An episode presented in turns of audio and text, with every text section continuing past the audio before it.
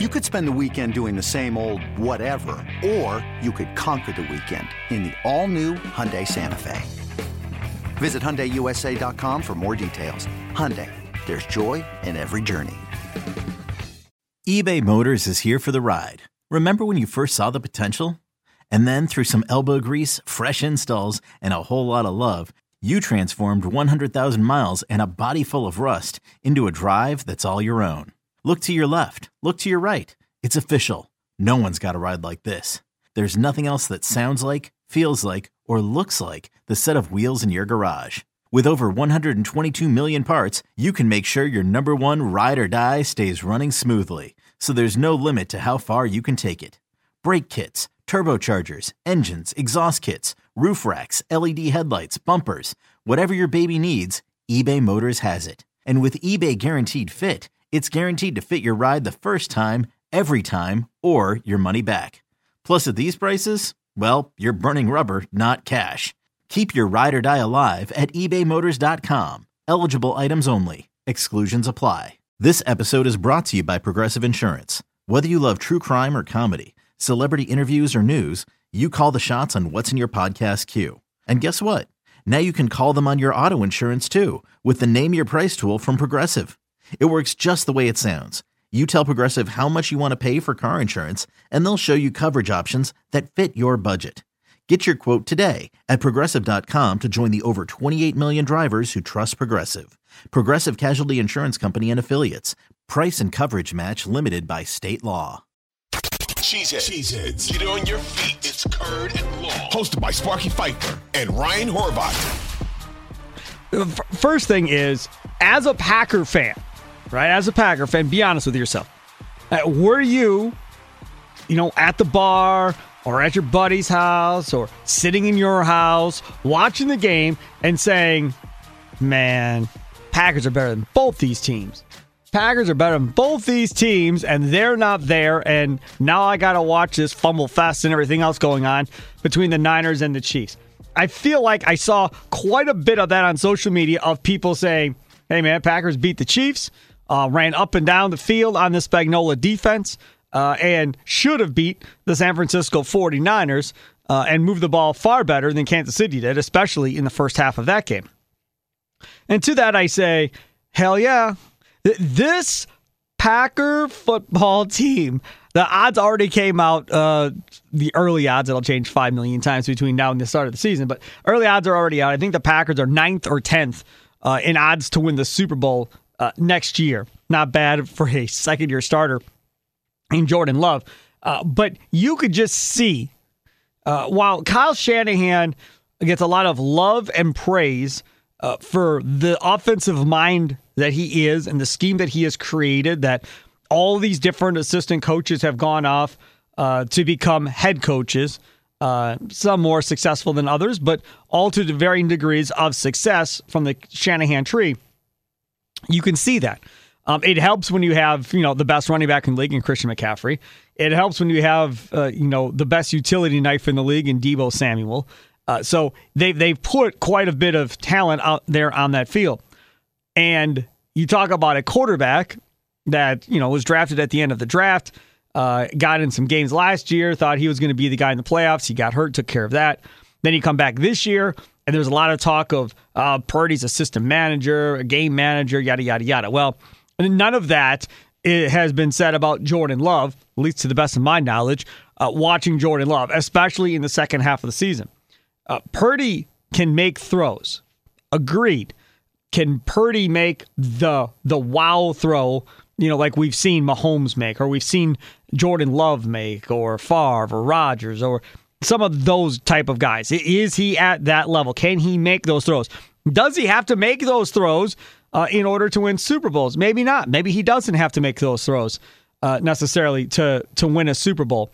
But in that specific game in which the Chiefs won in overtime again 25-22 over the Niners, Brock Purdy didn't lose the football game for the San Francisco Niners. He is not the reason they lost that football game. Purdy didn't throw two picks, didn't throw a pick, he didn't he didn't, didn't play horrible at all. But he wasn't special either, right? And when you're playing against a guy that probably by the time his career is over is probably going to be considered the greatest of all time. Somebody, some people are already there. I believe Ryan Horvat is already there. But by the end of his career, now having three Super Bowls, is probably going to be viewed as the best of all time at that position in all of football. You got to be better than just average. Another day is here, and you're ready for it. What to wear? Check. Breakfast, lunch, and dinner? Check. Planning for what's next and how to save for it? That's where Bank of America can help. For your financial to-dos, Bank of America has experts ready to help get you closer to your goals. Get started at one of our local financial centers or 24-7 in our mobile banking app.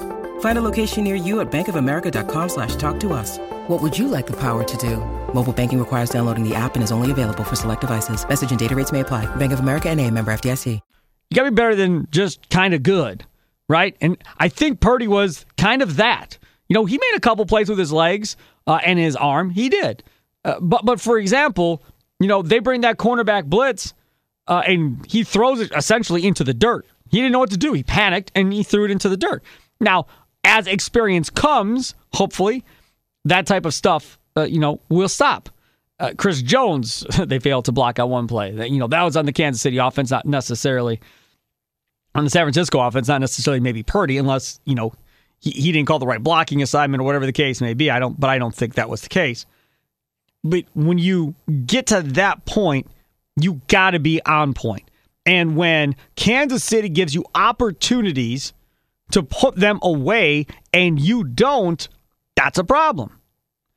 That's where this all comes down to. So while, yes, Brock Purdy won a bunch of games in the regular season, and Brock Purdy figured out ways to beat the Packers, figured out a way to beat the Lions. You know, their defense hasn't been playing well. Their defense played much better uh, in that game against Kansas City, especially there in the first half of the game when they pretty much had Kansas City's offense shut down. Held Kelce to one catch, I think it was in the first half, and they were doing their job at the end of the day and allowing Brock Purdy uh, and the offense to do something. And they couldn't do anything, right? I mean, that's a problem. McCaffrey fumbles the ball on the first drive. Again, that's not Brock Purdy's fault. But when you start adding these things up, just like when you're watching the Packers well, at least this is what I was doing. When they played the Cowboys in the playoffs, I'm sitting here going, three points is not going to do it on drives. You've got to figure out to way to score touchdowns. A bunch of field goals, you're not going to win this football game. You have to score touchdowns. When they played the San Francisco 49ers, same type of deal. You must get touchdowns, not field goals. And that Cowboy game, they were getting touchdowns. And in that Niner game at the beginning, they were kicking field goals.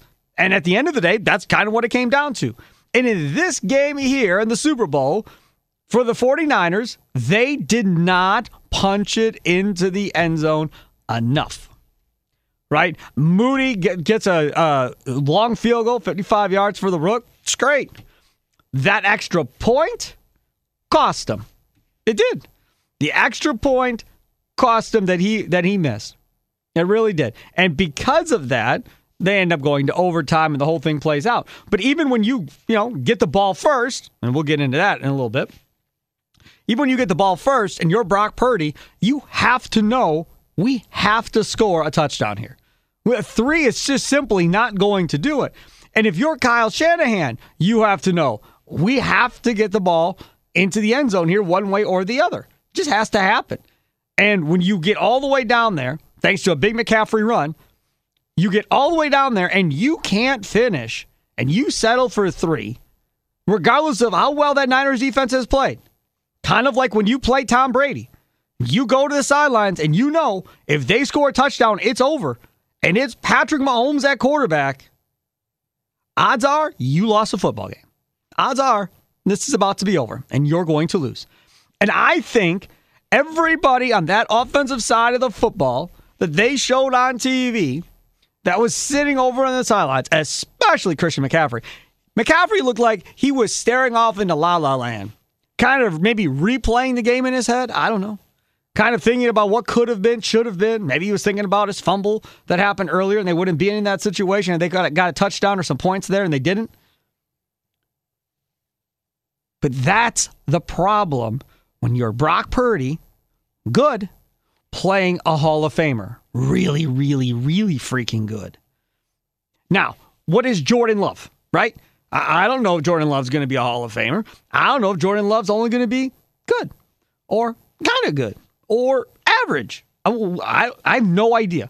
We have not seen Jordan Love string it together for a full season. We saw Jordan Love string it together for a second half of a season.